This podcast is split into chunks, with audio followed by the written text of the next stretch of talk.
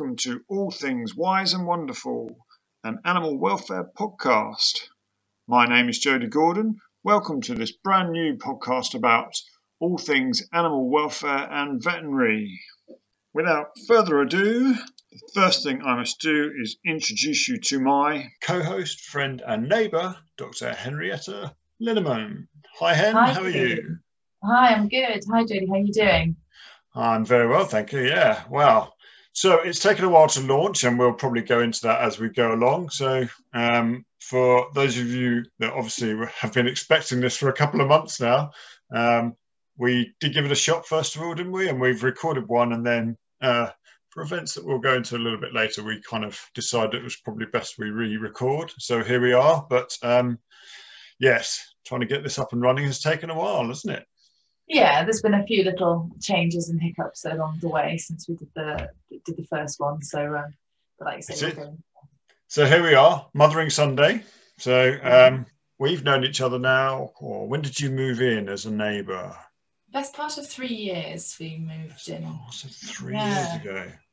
Wow, okay. Yeah. So I think my wife was pregnant at the time, and I think you were then pregnant short after. Very shortly after. Yeah. So, yeah, we both have a. My son is just turned 2, and your son will be 2 come July, won't it? They should be a little bit closer together, but obviously, my son decided to pop his head out early. But here we are, yes, Mothering Sunday, and that's where we are. So I think obviously you and your husband are both vets, is that correct? Yeah, both vets. He does the horses and I do the small animals, so although we're doing the same job, it's not quite the same job, thank goodness. Yeah, it would be difficult if we were doing exactly the same thing or working together. Oh, that's hard. But yeah, so we're both in the vetty kind of world, and of course you are. We've got that in common in terms of your animal welfare background and what you do. Yes, yeah, and so I thought we'd start with that. Let's start with each other. I'll start with you. So where did you qualify to be a vet?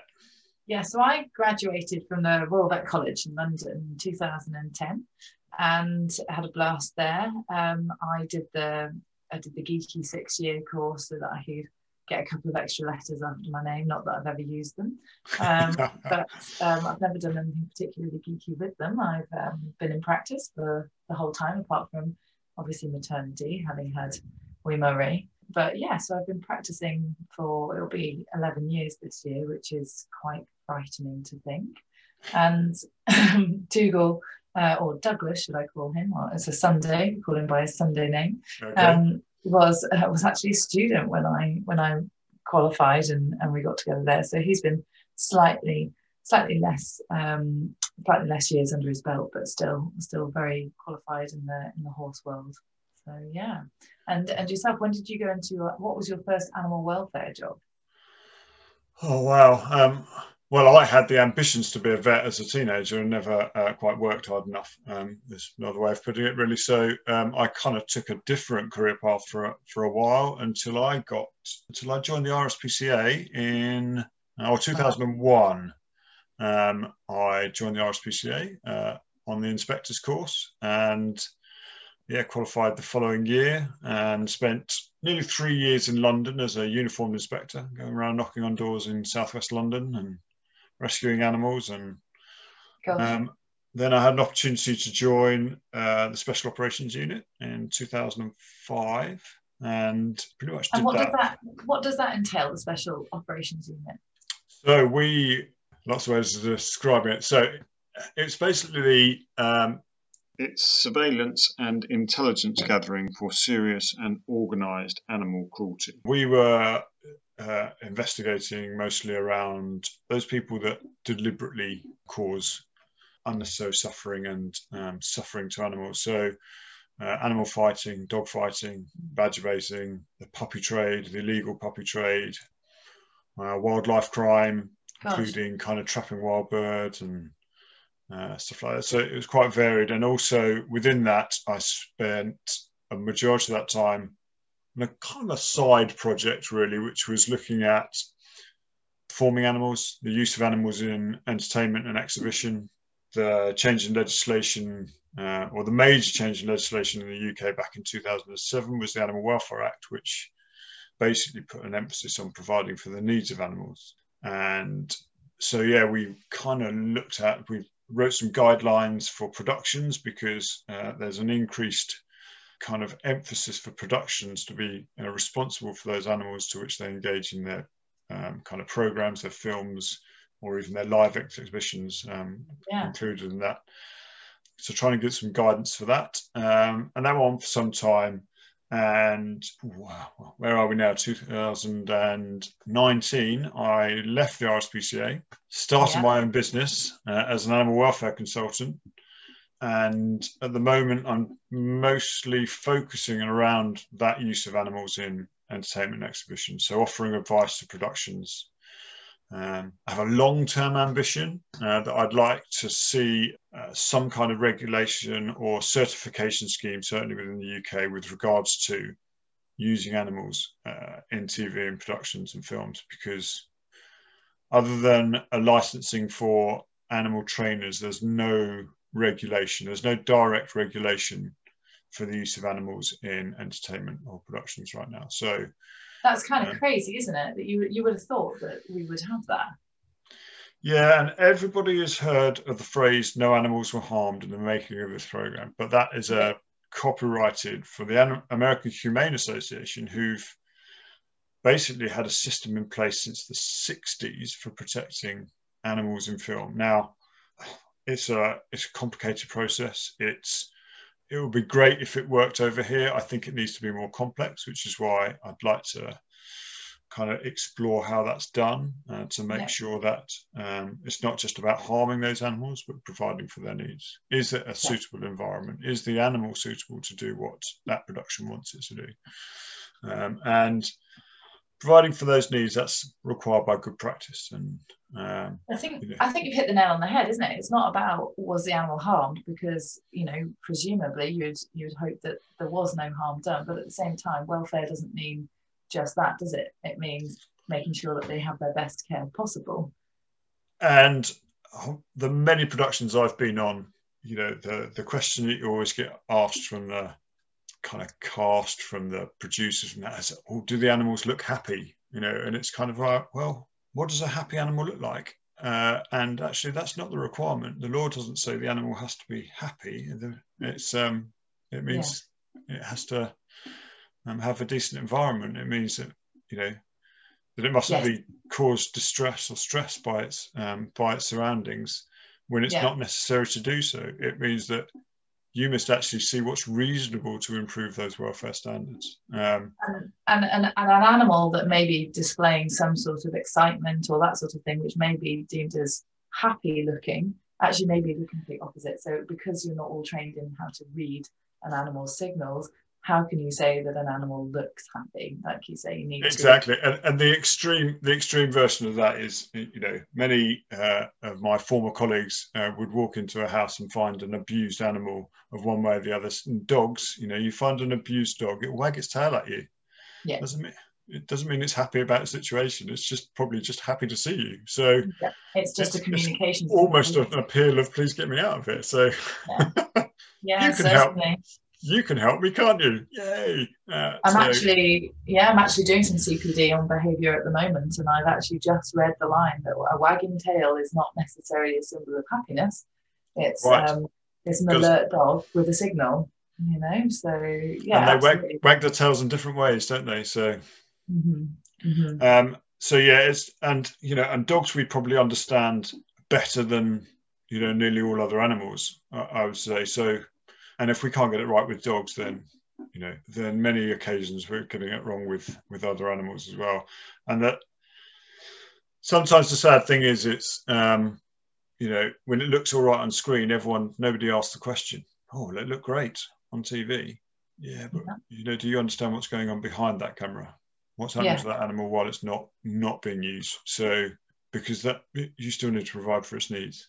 It doesn't understand the difference between in front of a camera and behind it. So it will be a long process. So, sadly, it'll be a long process. We'd love to be able to change it overnight. So, but that's the one thing that I'm kind of focused on really with regards to this business. That's your passion, isn't it, at the moment? I think so, yeah. Well, I think so, it definitely is. It's certainly my drive to keep this business going anyway. So, and sometimes I probably talk about it a little bit too much, but eventually enough people will listen and hopefully we can get some change. Definitely, so, that's what we want to do. We want to educate and promote healthy change, don't we? Yes, yes. And so, talking of pets and animals, let's go with that. Do you have any pets at the moment? I currently have 3, which is one of the reasons why we had to change from our original podcast, because then we only had 2, and things changed, didn't they? So we have my rescue lurcher, who was a pet who I rescued from my first job. So I literally just graduated, and the practice that I was working for in Newcastle were the vets for a dog shelter. And lovely Loki. Loki. He was a 6-month-old stray, and I absolutely fell for him with all of his neuroses and difficult background. I fell for him and took him home in my car one Wednesday afternoon. I think I might have been absolutely mad, because the stress of being a new graduate vet and having a slightly broken 6-month-old lurcher pup was all very stressful. However, fast forward 11 years later, and he is just the most easy, reliable, gorgeous big monster. He's certainly a beauty. So he's obviously the dog pictured in our kind of logo, as people will see. So that should come up. Here's the lurcher one. The other one on that picture is poor old Welly. So this, we should dedicate this podcast to Welly. So when we recorded this last time, Welly was our lovely, nearly 11-year-old kind of rescue lurcher. He's kind of got some Bedlington in him. But sadly, within 2 weeks of recording that podcast, he'd gone from appearing to be a nice healthy dog to sadly having to be put to sleep. He lost his appetite, then he couldn't hold anything down. We obviously took him to the vet fairly quickly. He didn't respond very well to medication. In fact, within kind of 5 days, he was not really holding any food or water down. The medication would give him only a couple of hours relief. Scans showed that he'd got kind of some kind of cancer that was clearly quite aggressive. It was affecting his liver, but they were not sure whether that was primary or secondary. And we had to make that difficult decision. So really hard. So it was 2 weeks before his 11th birthday. That was... It was obviously quite difficult. We'd obviously done in that first podcast reading this lovely story about what a wonderful dog he was, and slightly neurotic. And we'd spent all that time living with his strange foibles and strange behaviours. And it's difficult when you kind of lose a dog. And I hadn't actually kind of lost a pet as such since I was a kid, because I didn't really have any permanent kind of pets until Welly. We'd had a couple of rescue cats, which I knew were ill at the time when we got them, so you kind of expected that they weren't going to survive too much longer. And most of the other animals I'd rehomed one way or the other because of fostering or changes in circumstances. And that's really fun. It was a little bit sudden, and it changes. That's why we ended up. That's one of the reasons why we're delayed. So. That's one reason. Yeah. Sorry. And I think that's a subject that we should go into further, Jodie, grieving after the loss of your pet, because I've always been mildly uncomfortable with the word pet. I think it's maybe a little bit demeaning, because they're more than pets. They're family members, aren't they? Especially after 11 years. And suddenly when, you say, well, I lost my pet, it doesn't quite cut the mustard, I don't think, actually, when you want to discuss what's happened. So I think that's definitely something we should talk further about, and the effects of losing a family member, a furry family member. Yeah. Or any other kind of pets, because some people get very affectionate about their snakes and lizards, and why not? So, yeah. So we are currently petless in this household. We probably, and it's amazing actually. You know, we've gone through that slight guilt of the relief of kind of not having to do some things while we've got a small toddler around, and that worry about between the two. These wintry mornings that I don't have to get up and take the dog for a walk, I'm not going to lie, has been a bit of a relief. But actually, you walk into a room and I still see that he's not there. And actually nothing, you know, even those. Yes, of course, we all have those mornings where it's absolutely blowing a gale outside and you've got a toddler inside and you think, oh, my goodness, this is tough work. But the amount they give you back, actually, and it's not hard work, was it, you know? No, and I think that's, it's, you don't realise it till they're gone, I suppose, but... the empty, going back to the home and there being an empty hole there, definitely. So... We shall, I'm sure, fill that void fairly soon with a, it won't be a replacement. We'll never replace Welly as such, but we'll fill the hole with another animal of some sort, I'm sure. So, but yes, that's going back to your little household. Imagine. You mentioned three of them, so yes. So we have a rescue cat, Lady Clementine. She was a kitten that was brought into a practice that I was working at on a Sunday afternoon, found on the side of the road, tiny, tiny, tiny thing. And she was just so gorgeous that I had to take her home. So she now lives with us and she lives the life of Riley. And then we have recently, since doing the last podcast, got a puppy. Rescued. I know. In the realm of me saying, you know, there's all this puppy buying going on and things like that. But we have a puppy now. Now our puppy is a rescue puppy. And through my line of work, of course, I come across situations like that where puppies may be severely ill and need lots of care. And this was the case with our Yolanda, but we call her Yolo. She is a pug puppy of all things. And she came in at 7 weeks old on death's door. And I said I would take her home to see if she would pick up. The lady who had bred her had lost a litter mate the day before and another litter mate the previous day or previous week. And so she was absolutely distraught. And she said that she couldn't really go through it anymore. You know, she was so upset to see the others pass. And she was very happy to hand the puppy over and say, you know, if you can bring the puppy on and get it going, I'm happy to sign the puppy over to the RSPCA and give it a go. So I did that and took her home, and she has just made a miraculous recovery. She's absolutely tiny, so she's much smaller than a pug puppy should be, but that does not stop her tenacious personality. And given the one-on-one attention and care that she required, she's just taken over our lives, really. She's absolutely tenacious. As puppies do. Probably something we'll talk about a little later on in this podcast is choosing your animal and what effect it has on your life. So yeah, definitely. And I spoke to the RSPCA and said, look, she's actually turned this corner and I feel she's going to do really well. And we as a family have fallen in love with her, and can we rescue her? Can we rehome her? And of course the RSPCA were very, very helpful and kind and said, yes, of course. So that's what we have now. We have a little tiny, a little pygmy bug. Pygmy pug. Let's not start a new trend, Hen. No. Let's not start a new trend.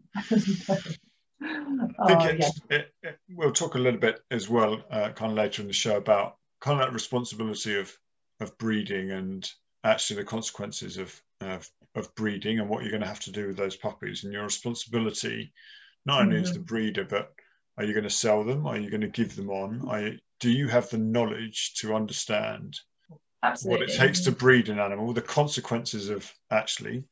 just like this, what can happen? They're not all healthy. They're not always healthy. When they You know, she had a rotten experience, and I think it really upset her. And exactly like you say, it doesn't always go swimmingly that you have a litter of healthy puppies and they all go onto their new homes absolutely fine. Sometimes you hit, you know, real rocky roads along the way. And she did the right thing by bringing them into the vets, obviously, which was fantastic. But I think that certainly education before breeding is definitely something that we need to discuss, I think.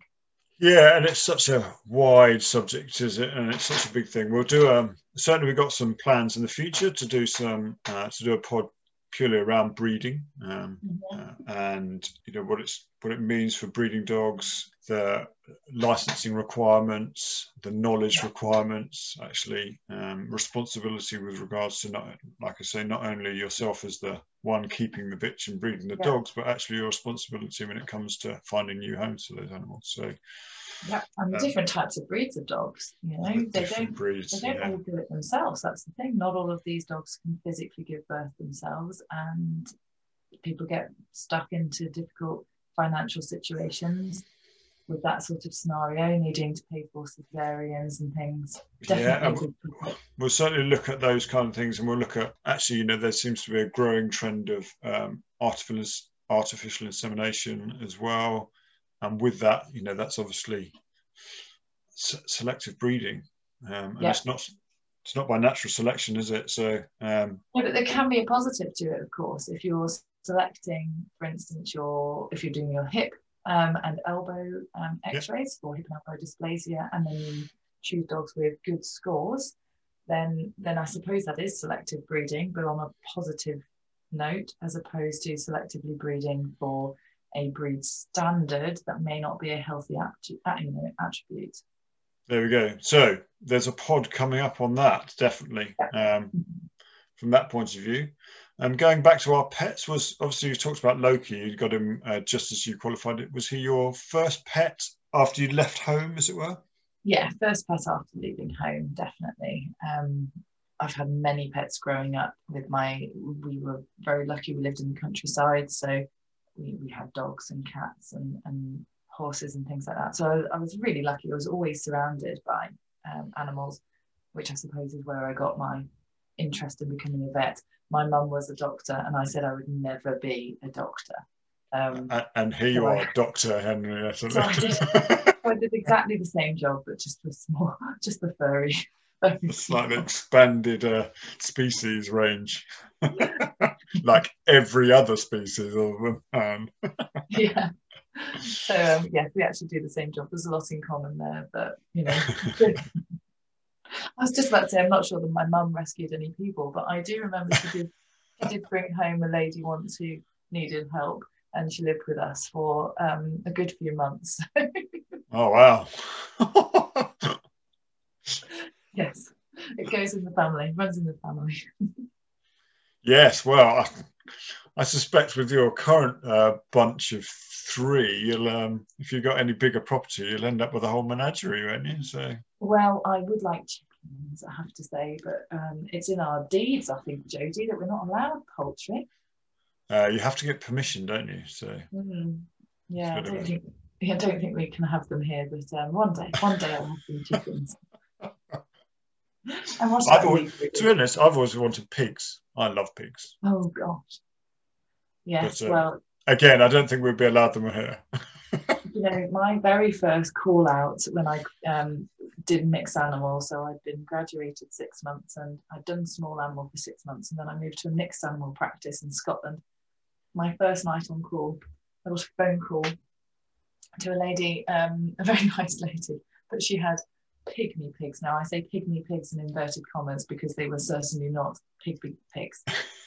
They lived in her living room and they slept on her sofa. Wow. One of them had stomach ache, and I just remember thinking, I have no idea what to do with pigs in the sitting room with stomach ache. So, it was a baptism of fire. I think that's the only way to describe veterinary, to be perfectly honest. The whole thing is a baptism of fire. Well, yeah, you see all sorts, don't you? But pigs are highly intelligent, and I think they probably make quite good pets. I've heard anyway. They're quite trainable. You just need the space, I think. Just need the space, and they're quite destructive. Yes, and I think they eat you out of house and home as well. Yeah.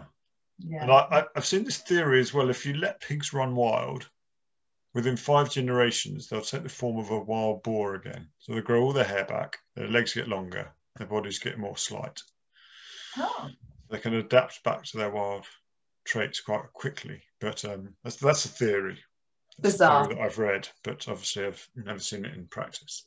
But we digress, Jodie. But we do digress, yes. So tell me about your childhood in terms of my childhood pet history. So my parents got a little Jack Russell puppy about 6 months after I was born, called Kate, and so she lived with us right through my childhood. I left home when I was 20. And she died a few months later, so she was still with us when I left home. So yeah, she was 19 and a half when she died, but she was amazing. The most amazing dog. She was kind of white with little black spots and a black patch over her left eye. But yeah, we had several other Jack Russells along the way that sadly had to be rehomed or for one reason or another, because they kept running away. We lived on a shooting estate, and the gamekeeper was never too happy about a Jack Russell running loose around the shooting estate. So, but Kate would never run away. We didn't have a fenced garden. We lived kind of really, it felt like in the middle of nowhere, and the neighbours were about half a mile away. We were 5 miles from the nearest town and stuff like this. So it felt like the middle of nowhere, and we didn't have a fenced garden. But she would never run away. She would sit with the other dogs. She would sit at the end of the garden waiting for them to come back again. What a sweetheart. So she was an amazing dog. So we had her. As I say, we had some other Jack Russells. I think there's a Basset Griffin Von Deen. It was, so she did run away. Once they go, they really go. They don't have very good recall. But we had lots of cats of all shapes and sizes, typical kind of country black cats, ginger cats. My mum liked to rescue Persian cats as well, so ex-breeding Persians. So we had some long-haired, flat-faced cats, and my dad had guinea pigs, and a number of guinea pigs over the years, rabbits. So yeah, we had quite a menagerie. We had a fish pond as well. Oh. So that was, I grew up, and then obviously growing up in the country as well, we had farm animals all around us from all sides. Horses were around, like friends of ours kept horses all the time. So, and I worked. And you wanted to be a vet, is that right? I did want to be a vet. I did some work experience at the local, like it was 5 miles away, but my school holidays, I used to cycle into the town early in the morning and go and join the vets and just to work with them. Really interesting, loved it, really wanted to do it, but do I regret it? I like to say I don't regret anything. You end up, your pathway in life is chosen for you. You make the choices to do. And you know what, if you succeed in, what you are trying to achieve at the moment, then that's brilliant, right. Absolutely. And I found my way to an animal career in the end, one way or the other, so. Yeah. And maybe I wouldn't have succeeded as a vet, so it's kind of... You're evoking maybe a bigger change, actually, as well, than being a vet. You're looking at things on a bigger picture, which is actually really quite inspiring, I think. Oh, thanks. Let's hope so. But I worked quite a lot with animals in my teenage life, so just doing the vet stuff. I worked on a heavy horse farm as well for a while, so that was a really interesting... Wow. Suffolk Punches. Gosh, you don't see many of those.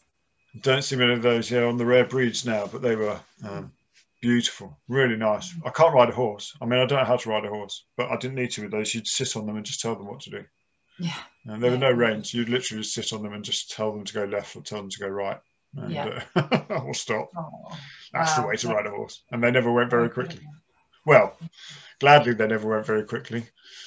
When they're running, they're quite a sight to see. So that was all good. I suppose after I left home, pets wise, I didn't have too many. My different careers kind of wouldn't allow me to settle too much. I think I had a couple of cats when I first moved out of home. A cat called Baz, who was a big long-haired Persian. He was beautiful. And then I got a little black and white kitten called Pickle, who was amazing. And both got rehomed after I changed jobs and started working in a pub or in the pub trade. So then I went a few years without having an animal because I was moving from pub to pub. Then when I got into the RSPCA, I rescued a couple of animals. I rescued an old cat that, yeah, she was very much a when I say flat cat, she wasn't flat as in like a piece of paper. She was lived in a flat, so I lived in a flat, so it was appropriate that she was used to living in a flat. But yeah, she was quite old, and yeah, she only had a couple of years left in her. A couple of rats. I've had rats a couple of times, and I know that people get the creeps with rats, don't they? And especially with the scaly tail. But yeah, I think they're great. I think they're really good. Great, they are great. So yeah, I had a couple of female rats when I was when I used to live in Essex. I had a couple of female rats, and they're much more active. You can kind of let them out, and they go running off. You can train them. So you could call them. I could call them back, and they would come back to us. And then then I got a couple of male rats later on when I was living in London. Not so active. You let them out, and they just kind of. They go around for about 10 minutes and then they just come and sit on the shoulder. They just sit and watch TV with me. Oh, nice. So they're great. But so I had rats. But then, when I joined the Special Operations Unit, obviously I was away a lot. Not the right time. Not the right time for any pets. And then when I met Mary, she had a cat already. And then when she moved in, we started fostering. So we fostered a few dogs, a lovely German Shepherd called Kate, a Cane Corso, another Kate, a Cane Corso, a big black 50-kilo dog called Dollar, she was called, and quite intimidating. We'd fostered her because the animal home had not been able to find her a home. She kept getting returned because people were intimidated by her, which I kind of think, you've taken a 50-kilo dog home, of course it's quite intimidating. But she was so well behaved, and we brought her home and she was amazing. But yeah, if you play tug of war with her, like all dogs when you play tug of war that like to growl a little bit, that's what she did. So I suspect that there was a little bit of that involved, that in playtime, playing time with a 50-kilo dog. Can be a bit intimidating. Dog, I grew up with Great Danes, and we had a puppy Great Dane called Woody, and he was my best friend when I was growing up. Absolute big dope, loved him to bits. And if he got the zoomies, you'd have to shout through the house kind of to warn everybody, and you'd have to stand against the wall whilst he did a lap of the garden, in through the kitchen, up the stairs, over the bed, back down, another lap of the another lap of the garden, back in, and everyone would just brace themselves until the zoomy times. Yeah, I've some friends in their village when I grew up had a Great Dane, and I've always wanted one. But you need a big house, don't you? Sure, you must. It takes a lot of room, doesn't it? I mean, Dollar was, as I say, a Cane Corso at 50 kilos, and Great Danes have a few inches on her, a good few inches on her, and she took up so much space. You just have to realise that you don't have a sofa anymore, and as soon as you realise that you don't have a sofa anymore, it's fine. Yeah, I also remember she'd sit down at the table to eat, and she'd come up and rest her chin on the table while she was sitting, so in this kind of begging thing, but which would obviously, because there's food around, would then start to swell with the drool, is it? I remember it. A lot of drool with them, but she was beautiful. And then we ended up obviously rescuing Welly, who we fostered for from the age of 10 weeks, I think we got him. And then, by the time the case was finished and he was up for rehoming, we'd had him 10 months. Wow. 9-10 months, and we kind of felt like couldn't really leave him back. And it was always a strange thing when actually with the rehoming centres, that I know they're much better now, but there was a reluctance to foster And we were going around asking and saying, oh, you know, we'd really like to foster. Well, we don't really do it. And it's like, why not? Well, the problem with fostering is that, you know, as soon as people foster, they take the first animal home and keep it. Mm-hmm. I used to think, well, what's wrong with that? Just, at least you fostered an animal. It's kind of, so now you're not fostering anything. It's kind of, and fostering, I think, is a great idea, especially if you haven't owned an animal before.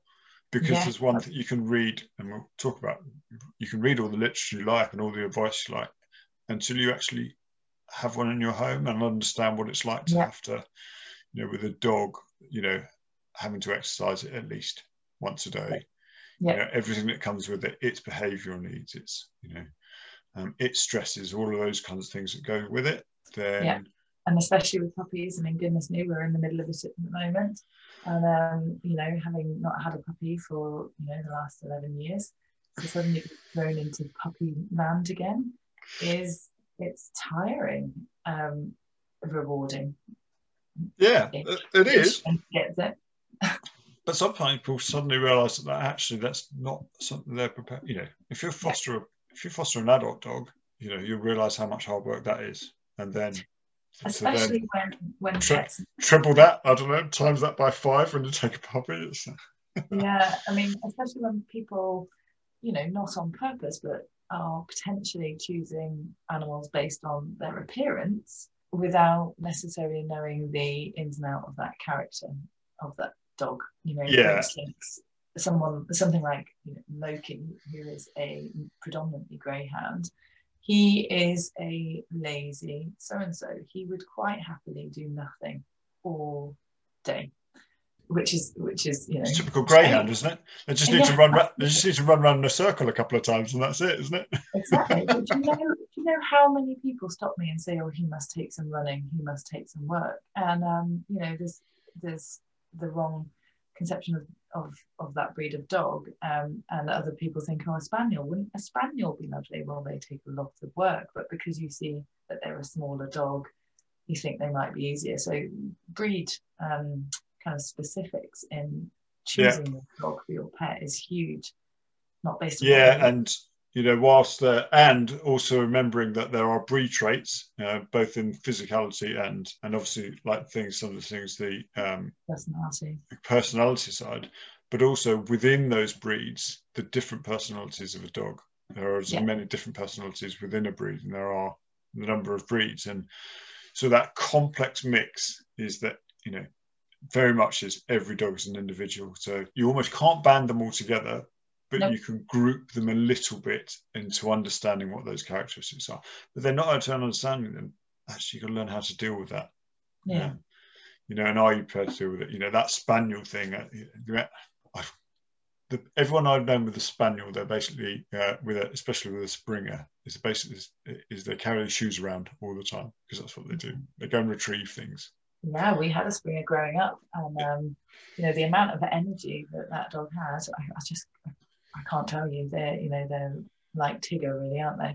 And they're absolutely gorgeous, and they can make the most amazing, amazing family pet. But not if you're not able to do the exercise. So I think it's definitely another topic that we should cover as well. The kind of different breed traits, different breeds, and stuff like that. So and actually, you know, I mean, I used to see, certainly, I remember my time in London, is the amount of border collies I used to see.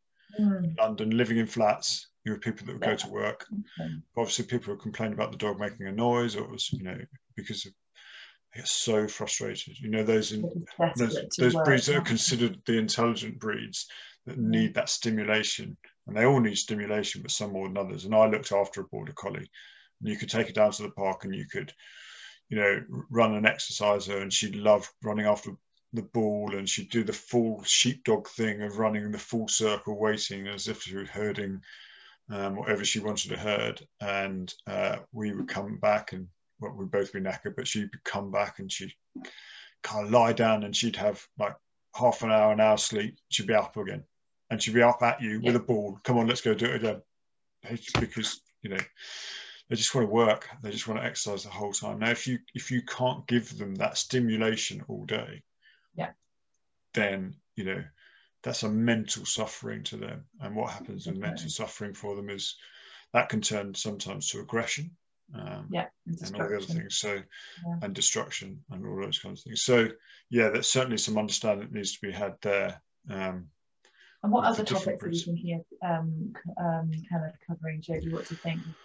Well, I mean, obviously we're animal welfare, and of course we'll cover veterinary as well. So it's an endless kind of list, isn't it? But certainly some of the things that I'd like to speak about in the future, the effects of COVID and the lockdowns have had on pet ownership, and looking at how we come out of that. Certainly plenty going on at the moment, and we'll look at that in the next kind of few weeks, couple of months really, as we come out of lockdown, the effect that that's going to have on pets.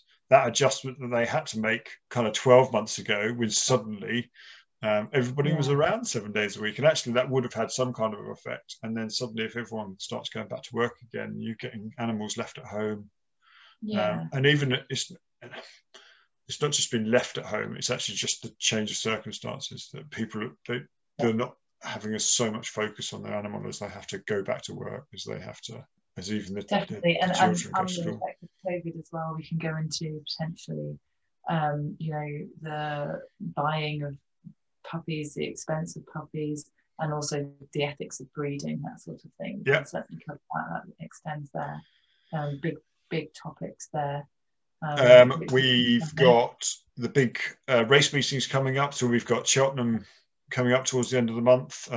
We'll take an opportunity to discuss horse racing. We'll have a chat with your husband Dougie, and obviously he works a lot with racehorses. And we'll kind of dive into the little bit of the ethics. We won't put them under too much pressure, of course, but we'll dive into some of the ethics of horse racing and the problems that we see with regards to the number of horses that are bred and not used, and what happens to them afterwards. And so that's a good subject to go into. So I know that you watched I was going to say another one close to your heart would be. So I know you watched Pooch Perfect, but we wanted to do something around the whole grooming and pet grooming and how important it is. And hopefully in the next couple of weeks, I'll be speaking to Stuart Simons, who is the grooming consultant on that show. And we will talk all things grooming, the importance of it, and actually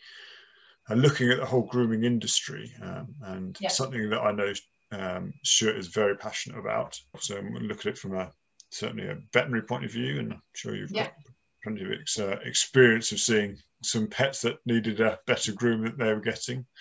Oh, well, it's the interesting one when we have dogs that won't tolerate being groomed, but obviously they need to be groomed for welfare reasons because their coats mat or that sort of thing. They're long-coated dogs, and then we of course are asked to groom them when they're sedated, and we have to make very clear that we are not groomers. They might not look that pretty.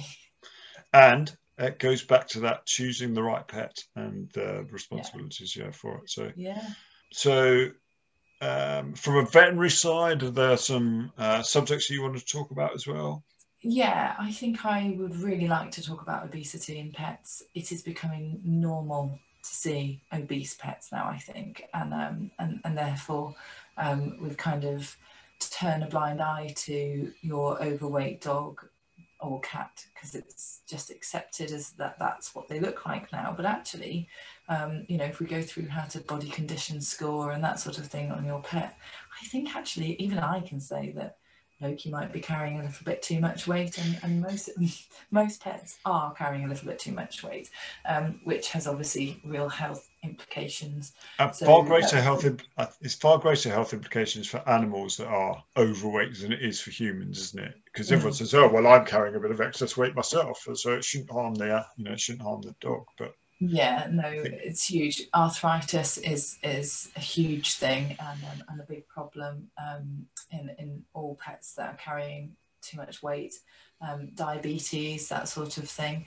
The other thing is, for instance, grooming. I mean, they have to groom themselves, and if they're overweight, that gets very physically challenging, and therefore their own welfare in how they are feeling about themselves whether animals get depression. I believe that they possibly do, but it has a knock-on effect to a lot of things, doesn't it? So yeah. I think obesity is a huge topic that I'd like to talk about, as is maybe living with your pet with arthritis.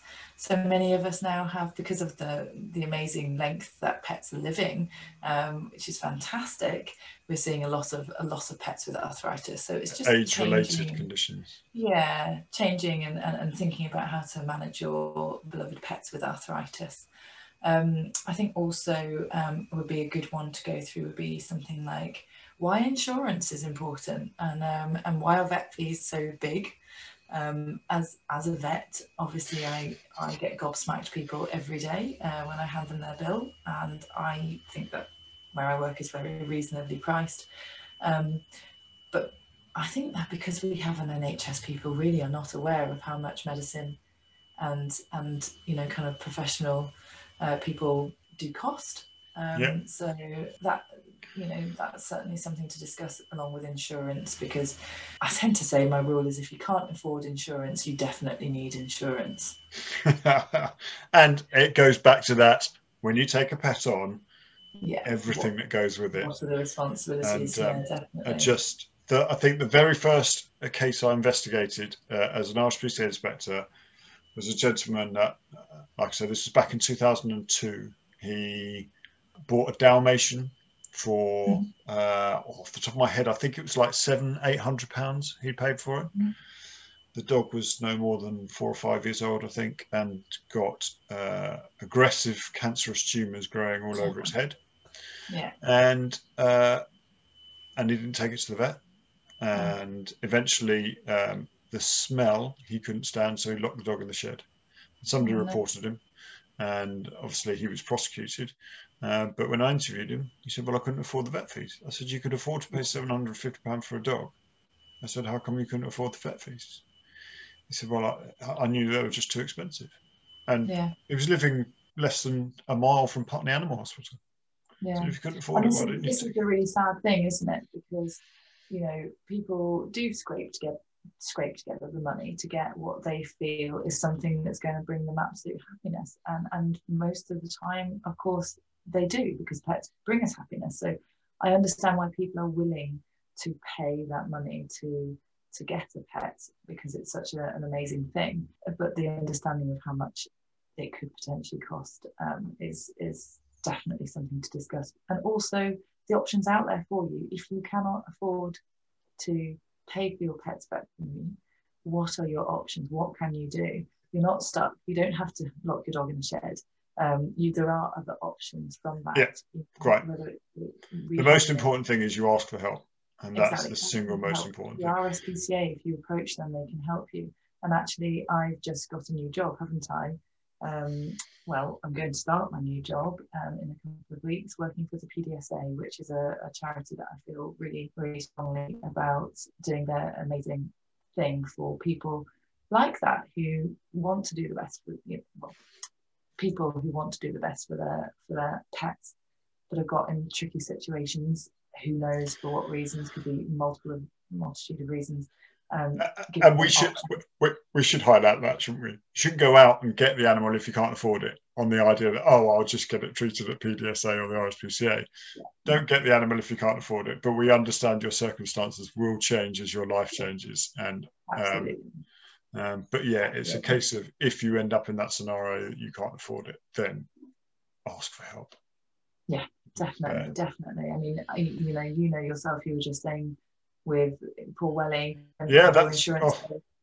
So we had him insured, and I think one of the things important to talk about is obviously the different things that insurance companies will cover and don't cover, and you must make sure you do your research properly. And we got our fingers a little bit burnt, I guess, because his treatment and the fact that they brought him into the vets and he had to stay there. It was all very expensive. We understood that. His scans were all very expensive.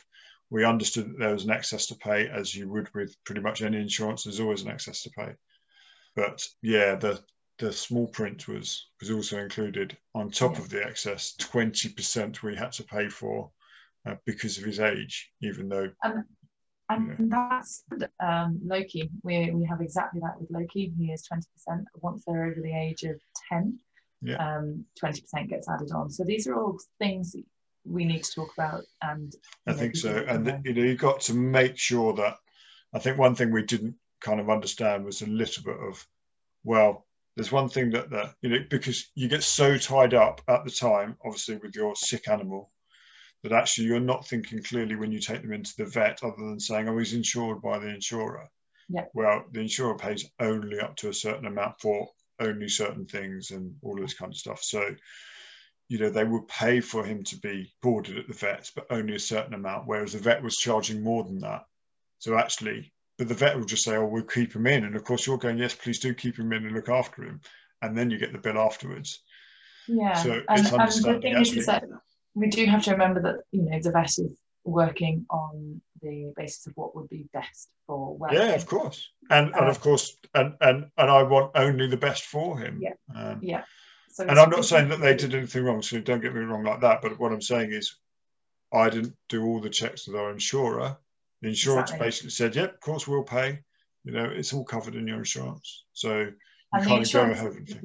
You know, they're not the baddies. They, you know, they are there to help, but certainly it is worth knowing whether you're buying a good insurance policy or a less good insurance policy. Because there are ones out there that are, there are ones out there that are not very good. So that's definitely a good topic. And then I think another one that I'd really like to do is behaviour. So difficult situations that you find yourself in the home. I know that certainly, I think you touched on how lockdown may have affected certain dogs and what sort of behaviour traits we're going to be seeing after that. I am certainly seeing a lot of nervous dogs coming into the practice that are about 11 months old, 12 months old, nervous dogs. They haven't necessarily been introduced to the world on a normal level. So, you know, and gosh, I'm sure that we can talk about this with our toddlers. We keep thinking they haven't had a normal start. What's going to happen? But it's, you know, we're thinking about it with our pets as well. Yeah. Also, we shall be speaking at some point with a fellow vet. He's a forensic veterinary expert, and we'll be talking various things, but about non-accidental injuries in animals and the forensic side of it. It's a hard topic, but it's how that's investigated, identified, and looking at some of those kind of prosecutions that he's been involved with over the years, and looking at the wider sciences and how vets can get more involved in kind of learning those kind of things, about recognizing those kind of things, because obviously you as vets, you do your training at wherever you do it, and then those specialisms really generally occur after qualification, don't they? So, and you go into those different areas. But I think it's a really interesting subject, actually, and having worked with Dr. Taylor in a number of things, and working with vets and seeing how he works with those vets, of understanding not just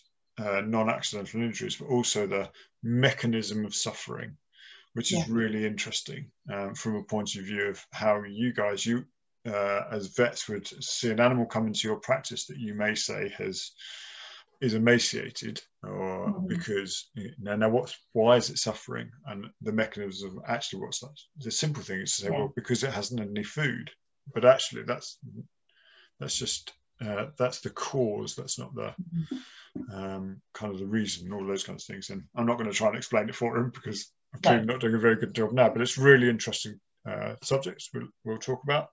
Yeah. Like we touched on before, we'll do a whole thing around breeding and the legalities of breeding dogs, licensing, those loopholes that people go into and stuff like that. And there's lots of things. One of the things I wanted to touch on today, and I know was actually, because we've talked, and we'll go back to the whole Yolo issue, really, and that lovely lady who obviously has bred Yolo, and the intention really of what was going to happen with those puppies, and actually the whole issue of everybody buying puppies or buying any pet for that matter, is the whole process in which you as a buyer should really go into even before you buy the pet, during that process of buying a pet, and then what happens afterwards. Yeah. There's actually something, there's websites are basically www.howtobuyapet.org.uk, which gives lots of information about this. There's a poster which helps with some guidance, which we shall put up on our Facebook page for people to see as well, so they can have a look at it. But it's basically around that checklist. So consider rehoming. And I'll touch a little thing on rehoming in a minute with an experience I've had recently, but consider rehoming because there are thousands of healthy animals out there in homing centres, and don't just go with the kind of, oh, but they're all rescues, therefore they've got problems. Actually, they're not. Many dogs in rescue centres and cats and all of the other animals don't have any problems at all. They just require a good home, and the circumstances under which they got there is so varied that actually they are perfectly good, stable animals. And you buy a puppy, you buy a kitten, it could have problems as well. So actually your risk of problems is no greater, I don't think, than it is than buying any other animal that you don't know the full background of its state. So, and actually Dollar was a really good example. The reason we fostered her and took her home is because, and actually the animal home cannot assess what that animal is going to be like in a home. So yeah. Even when you see a dog at an animal centre that's maybe barking or whining a lot and looks unhappy, it's being surrounded by other dogs. It's in a kennel environment which it doesn't have the love of a family for hours or during the day or all these kinds of things. So its circumstances in that kennel is not perfect for it. So actually you can get it home and give it a really good place. It will be it could make a wonderful pet. Yeah. And give you so that's that. Do your research. Wow, so much research. We've talked about this. We'll go into greater detail, but speak to trusted professionals about the type of animal that you want to get, what sort of dog, if it's going to be a dog, is suitable to your home. If it's going to be a reptile, mm-hmm. What do you need to do to look after a reptile? I talked about guinea pigs earlier. Are they that easy? What do you need to do? And I think the biggest thing about knowledge is you as an animal keeper, certainly here in the UK, is you have responsibility to provide for its needs. And that's all of them. Can you provide a suitable environment? Can you provide a suitable diet? Can you provide suitable company? That's with or without animals or humans, as required. Can you basically allow it to perform its behaviours naturally? And that's a complex subject. So many of the times you talked about having chickens, it's not just about sticking chickens in a coop, is it? Does it have shelter? Does it have a perch, correct perching? Does it proper shade and all of these kinds of things? Yeah. So, and then obviously the most obvious one is, can you protect it from pain, injury and disease? Yeah. That goes back to, can you afford veterinary fees? Can you vaccinate it? Can you basically ensure that, a little bit connected to its environment, is it's not going to get hurt, it's not going to run away, and it's not going to basically get hurt or injured in any other way. So they are the things that I think are the most responsible things. Look at banned animals. There are some types of animals in this country that is illegal to own but are still being sold. So what is the provenance of that animal? Is it a wild animal? Is it a dangerous animal? All of those kinds of things. Breeders will go into that in breeding, but the whole issue of, if you're going to buy a puppy or a kitten, there's something called the puppy contract or the kitten checklist that you want to take a look at. Licensed sellers, the whole issue of licensed pet shops. They have a very bad name, but if it's a reputable licensed pet shop, does it actually it may be a better place to get one from than a completely unlicensed, unreputable kind of seller. So you look at the pros and cons of those. Ask about the health of the animal, not just the one you're buying, but its siblings, its parents. Does it have a health history around it? All of those kinds of things. Young animals, we've talked about this, about breeding. Where does it come from? How old is it? Can they prove how old is it? Blah, blah, blah. Microchipping. Microchipping obviously is compulsory in dogs.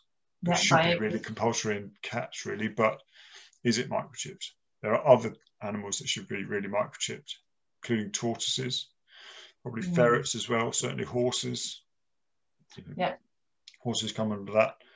Don't be pressurised. I would always recommend that if you're going to go to somewhere, if you've got children and you want to go and buy a pet, don't take the children. I know that sounds ridiculous, but because if you've got your kids going, come on, we want this one, I want this one, I want this one, you know, you can feel pressured into getting it. Maybe it's not the right time. Maybe you can look, maybe take away, consider all of those kinds of things. I've always said there's no such thing as going to look at a puppy or going to look at a cat or kitten. Certainly not in my experience anyway. I certainly think when it comes to puppies and kittens, certainly puppies, is find a breeder where you can go and see the puppy before it's 8 weeks old. So you actually get that puppy before it's weaned with its mother, because then you can't be tricked into thinking that a dog is its mother. If you turn up and you've got an 8, 10, 12-week puppy and you get shown an adult dog and get told it's its mother, how do you know it's its mother? Because it's weaned by that point, and they can just be in the same property. If you go to see that puppy 2, 3, 4, 5 weeks old, first of all, you're not able to take the animal away, so you can't get precedent to taking it there and then. That's and secondly, true. You know who its mother is because it's basically hasn't been weaned yet. So you can see it with its mother properly. Then you get to walk away, and you know, so those kind of things. And so much about it. Like I say, we'll put it up on the Facebook page. There's lots of information about how to buy a pet. It comes in all forms. One thing I would say about the rehoming, and going back to that research a little bit, and you'll like this. So we're obviously considering filling that hole with regards to Welly. And so we were considering getting a cat. And I went to a rehoming centre. I won't name which one it was, and I won't name which organisation it was. But many people out there will know that organisations want to know a snapshot of your life to see whether you're appropriate to keep an animal. So we were looking at a cat, and we were asked questions such as, do we have a secure garden? Do we have enough exercise time, enough hours in the day to exercise the animal? You know, and do we have any young children? And all of these kinds of things. Now, I understand why these organisations have put these questions and rules in place, because they are trying to make sure that the animal goes to the most responsible people. But most animals, many animals, should I say, and certainly cats and dogs, will live, you know, over 10 years, some even up to 20 years. Okay. Yeah. Most people in their 20s and 30s, especially, but even older, most people's lives, their circumstances change radically in 10 years, in 20 years. So is a snapshot of somebody's life really a good gauge of whether that is the right person to be able to take that animal on in the future? Now, I was never asked, do you know what you need to provide for that animal? Do you know what a suitable environment is? Do you know what a suitable diet is? All of those kinds of things. I think it would be, this is my appeal to those rescue organisations, it would be far better if you found a system of saying, if you would like to rescue a dog or a cat or a bird or whatever it is you're rescuing, these are the things you need to know to provide for the needs of that animal. Do you understand how to provide for the needs of this animal? And therefore, are you still in a position to take this animal on? Because yes, I do have a toddler of 2 years old, and I do live next to a road. I'm pretty sure most people live next to a road. But 17 years as an RSPCA inspector, and now a career offering other people advice with regards to animal welfare, and I'm being questioned about my ability. I've been told to look after a cat. Yeah. So I understand why they ask those questions. Yeah. But it doesn't make any sense. No, so, it doesn't. It's infuriating, isn't it? Now, there are many people that I know that have gone to rescue organisations and been refused an animal. So they end up going and buying a puppy, buying a kitten. And I will always say consider rehoming, but our rescue organisations, I think, have to do better to educate the people as to whether they're the right person to have the dog or a cat or whatever animal it is. Educate them, don't question them, just educate them first. So I think that would be my appeal about getting another animal. Yeah, I see it on part of veterinary forums on Facebook and things like that. And the number of times I see vets come on upset that they've tried to rehome a dog and they've been turned down because they either have children or they're out of the house for longer than however many hours at a time. Coming back at lunchtime isn't necessarily deemed as good enough, or things like that. When my brother 20 years ago was in the forces, and he was refused a cat from a rescue organisation because he was in the forces. I mean, that's a generalisation. Apparently the theory behind it was that he might get posted. Well, he did get posted, but his wife was quite capable of looking after the animal while he was posted. Yeah. My brother's moved to Australia since then. He took the cats with him. Yeah. Well, they've all been safely rehomed. I think, it's obviously it's 20 years ago now. I think one survived till about 18, but it's to take a snapshot of somebody's life is not really the best way to do it. Welly, for a perfect example, we took Welly on. We were living down south in effectively a rented house. My wife Mary worked at home full time, and I was obviously in the Special Operations Unit. Well, within 6 months, my wife had a job working in office. She was no longer at home. In that time, we had a baby. We moved twice. But Welly came with us, and part of that is we always knew that our circumstances would change. They don't ask you in the form, are your circumstances going to change in the next few years? It's this. Yeah. No, it's infuriating. I really feel for you. And strange. I think it's I fully agree with the message of consider rehoming. I really do, but I'm not sure that more people are taking rehomed animals than they ever have been. So therefore the message is not getting through. Yeah. So the message needs to change. With the hoops that you need to jump through, it's near impossible for a working family, with children in an environment. Sometimes those circumstances won't be right. But once you tell them what can they provide for the needs, they'll realise their circumstances don't work, and they would need to reconsider. Yeah.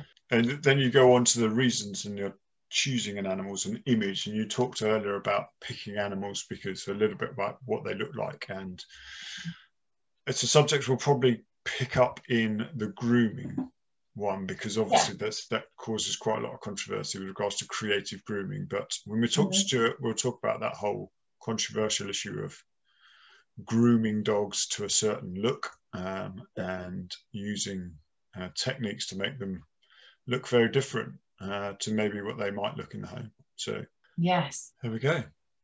Definitely lots of subjects to talk about. Yeah, lots to talk about. And before we go, we thought we'd just touch on some topics in the news. So do you want to kick us off? I know you'd seen something interesting. This one's really hard, actually. So this is off the subject of pets, really, and more to do with transport of live animals. And basically, more than 850 cattle have been slaughtered in Spain after spending more than 2 months on a boat. It transpires that they were sold in Turkey, and they were worried that they had the virus blue tongue. So, and explain what's blue tongue? Well, you're testing me now, aren't you? So, it's basically it's a horrible disease that causes lameness and hemorrhaging, and so because it's vector borne, it can travel quite quickly. So you don't want it. You do not want blue tongue. So I understand why these cattle were not accepted into any country. However, the argument really here is, why were 850 cattle allowed to stay on a boat for more than 2 months whilst people were making a decision as to what to do with them? And it does open that whole question. I did read a little bit about this. Obviously, you read far more than I have, but I don't think it was only a suspicion, wasn't it? But once you get that suspicion, it wasn't confirmed. Nobody really wanted to do anything with them or have anything to do with them. because they were so fearful of, if it was blue tongue, getting blue tongue into their country. And who knows what the, kind of circumstances were on board that ship and how they maintained the welfare of those animals on that ship. It doesn't matter, does it? Yeah, the cramped, dark conditions of a transport boat certainly are not going to be able to provide for the needs of those cattle. No, and getting rid of the manure and all that sort of thing and keeping the place clean would have been an absolute nightmare. 25, I think, 20-odd did die on the ship, and their bodies were thrown out to sea. It just brings up the whole question of live transport, doesn't it? And it does, and I know that's certainly something that is a hot topic at the minute. I know the agriculture bill going through Parliament at this time, one of the things that is being discussed is the banning of live animal exports. Mm-hmm. The campaign to stop the export of live farm animals, SELFA, was actually one of the main reasons that the Special Operations Unit was formed in the RSPCA, and that was back in the 70s. And that was, I got involved in it during my career of following live farm animal exports into Europe, and the journeys in the UK may not be that long, but by the time you add up, some animals that may have come from Scotland, travelled down to ports down in Dover, then you're crossing the Channel, then they're going across Europe and can end up down in the southern Italy, the Baltic states. Think the length of that journey. Now, yes, there are rules in place and there are laws to control that, but the UK, which probably has some of the strongest animal welfare regulations, but there are some other countries across Europe that also have very good animal welfare regulations, but they don't have the resources to be able to monitor all of that going on. Yeah. And is it really necessary? I know that there's some arguments with regards to the whole trade and how you deal with that, and how actually because of the way that where the animals are going and what they're being traded for, and actually the process of that farming. Yes, I know that there are reasons why it is done, and people would argue that it needs to be done.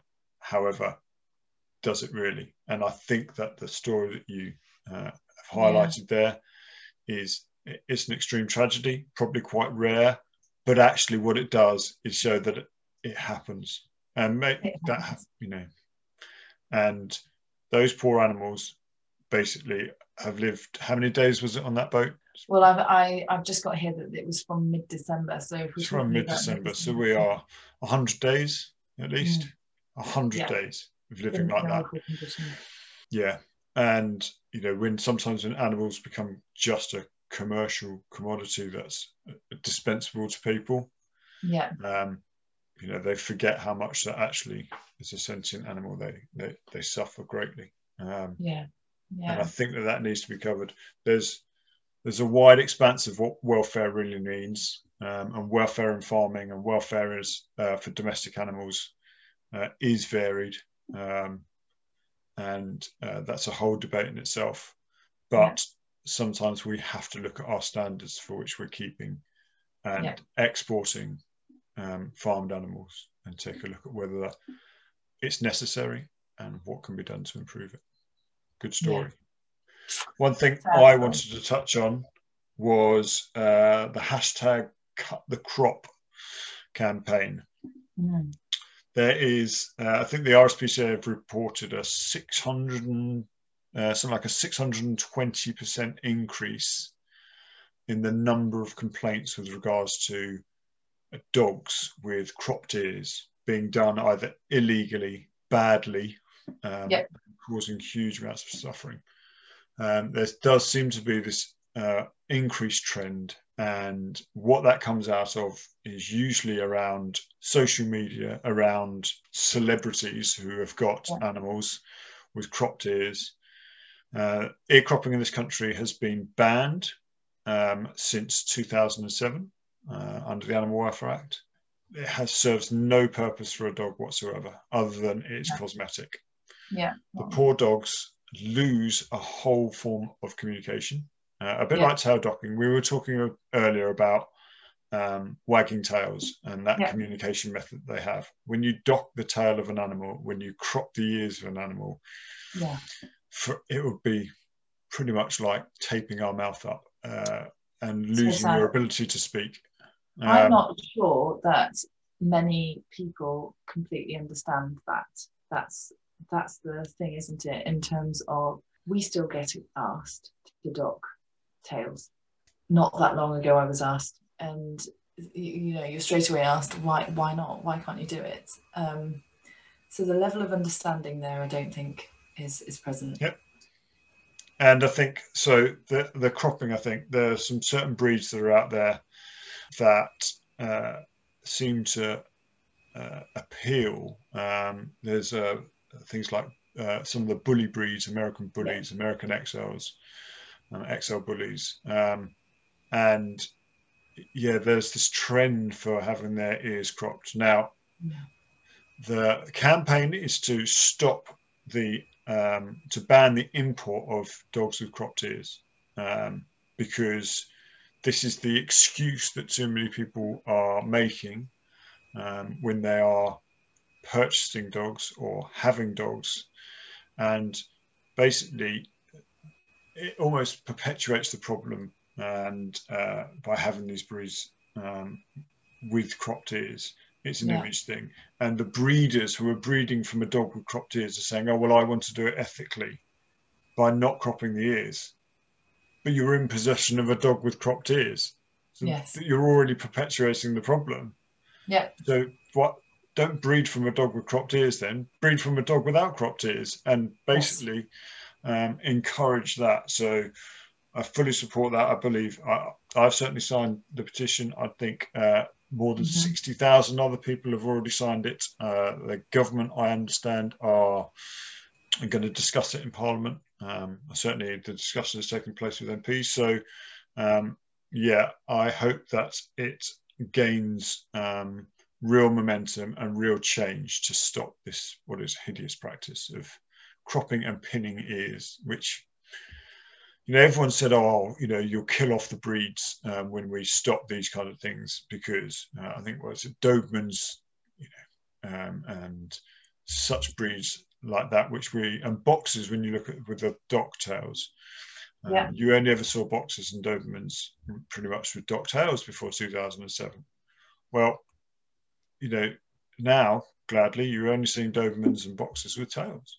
And that's a good thing. It's so nice. It's, you know, it's, we'll go back to the imaging thing a little bit. And obviously, you know, with your pug, you know, and this breed imaging thing of breeding dogs to look a certain way. And then if you're taking the breeding to look a certain way and then actually mutilating the animal to look a certain way, we've really got to look at ourselves of why are we so obsessed with image? Yeah, absolutely. And the use of dogs on slogans, you know, that's changed things hugely. T-shirts and mugs and things like that.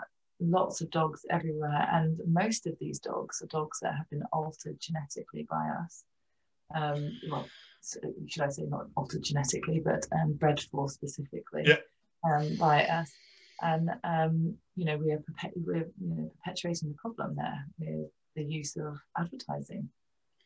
Yeah, and it's really interesting, and you know, coming up, I've been working with a program that is looking into all of those issues over why people are picking certain breeds, why you know, the bulldog breeds are so attractive, and these flat faced dogs that are called cute, and I'm not deliberately pointing the finger. See, but is it cute because he's got a flat face? That's, you know, should we really be saying or perpetuating those kinds of things?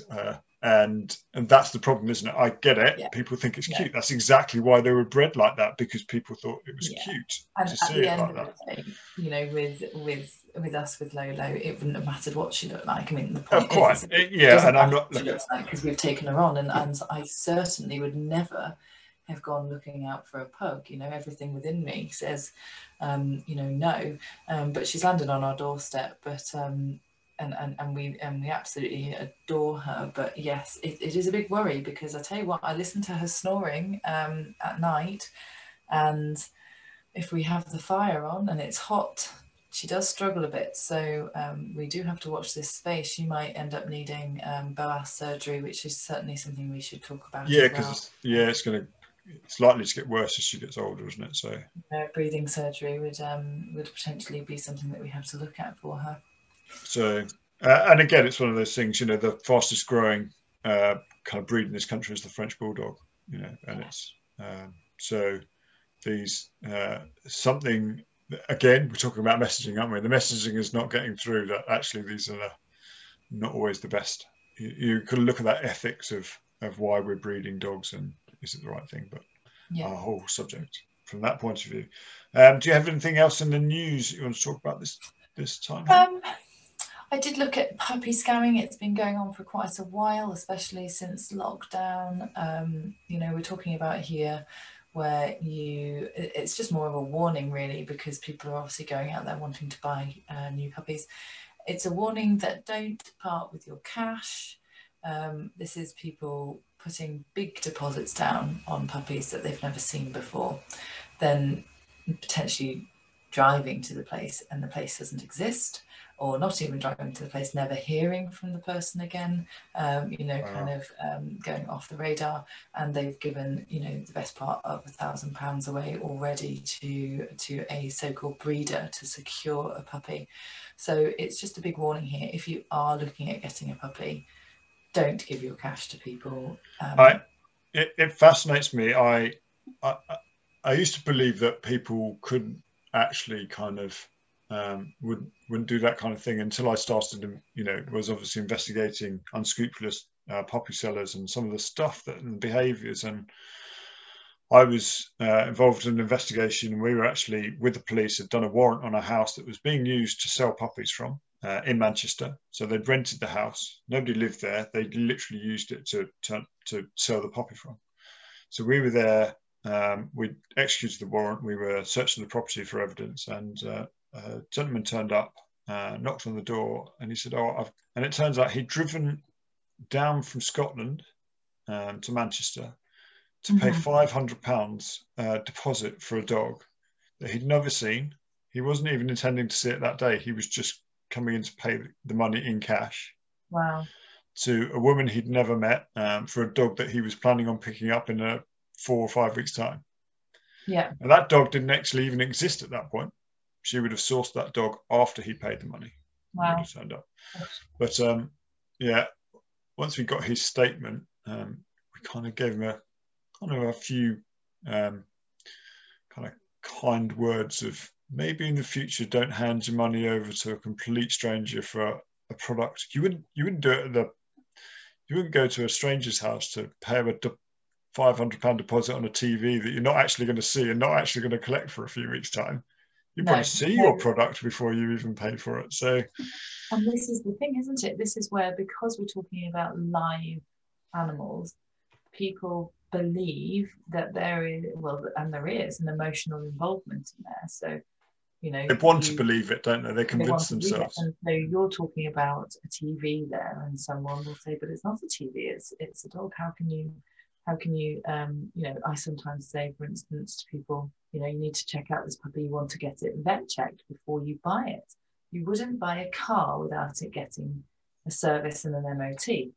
Well, you potentially not buy a car, but, you know, and people are often shocked. I'm not trying to say that your dog is like a car and has the same value, because of course it has a higher emotional value.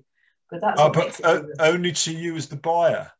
So yeah, you have to be aware, to many sellers, this doesn't apply to all sellers, by the way, this doesn't apply to all breeders, but there are many, many, many sellers out there who merely see their dog, their cat, or whatever it is they're selling as a commodity. It is part of their business to sell it. Mm. They don't have an emotional attachment to it. They are literally just trying to get you to part with your money. You see it as an emotional thing that's far greater, that's going to be this part of your life and your family for years to come. Yeah. They don't see the puppy in the same way. I'm very lucky where I work, because I work in a very nice practice where the majority of people that are breeding, I would say, are genuine people, and I agree to a certain extent with that, but not, like you say, not all breeders are like that. I hope, otherwise my life and my work is very depressing. Look, they're still on a guesswork, aren't they? But they talk about something like 12 million dogs in the UK at the moment, and that is guesswork. That's based on various different statistics of dog food sales and some internet research and stuff like this, but there's no actual figures out there. But the guess is 12 million. And on top of that, to maintain a population of 12 million, you're probably talking about 1 million dogs per year coming into the population. Oh, so they've got to come from somewhere. Yeah. So and they're not all the ones. And sadly, there's not enough reputable. Yeah, there's not enough reputable breeders out there to supply that trade. So we go back to all the same messaging as we did before. Yeah. So that is obviously subjects to come up. Look, it's been probably time to wrap this up, hasn't it, Henry? It's, yes, we've had a good old gas here, and I think maybe put the world to rights. Look, just to tell everybody, I hope you've enjoyed this podcast. And if you've got any questions, any comments, we have a Facebook page, All Things Wise and Wonderful, to search it on there. You'll see the picture of Welly and Loki basically speaking up into the microphone. Go onto the Facebook page, put some comments on there. Please don't be nasty. Okay. If you don't like it, that's fine. Don't like it, but please don't get personal. We can be sensitive. If you want to ask us any questions, you want to email us. Our email is askthingswiseandwonderful. Okay, so that's all the words. Ask things wise and wonderful, no spaces, no dots. Ask things wise and wonderful @gmail.com. Pop some questions. We'll maybe take some time each time to answer your questions as best we can. And go through some of those. But thank you very much for listening. And we shall have another podcast coming into your feed very soon. So please subscribe from all of your, or wherever you get your podcasts from. And we will both speak to you very soon. Yeah, fantastic. Goodbye. Thank you very much, Hen. And goodbye, everybody. Goodbye.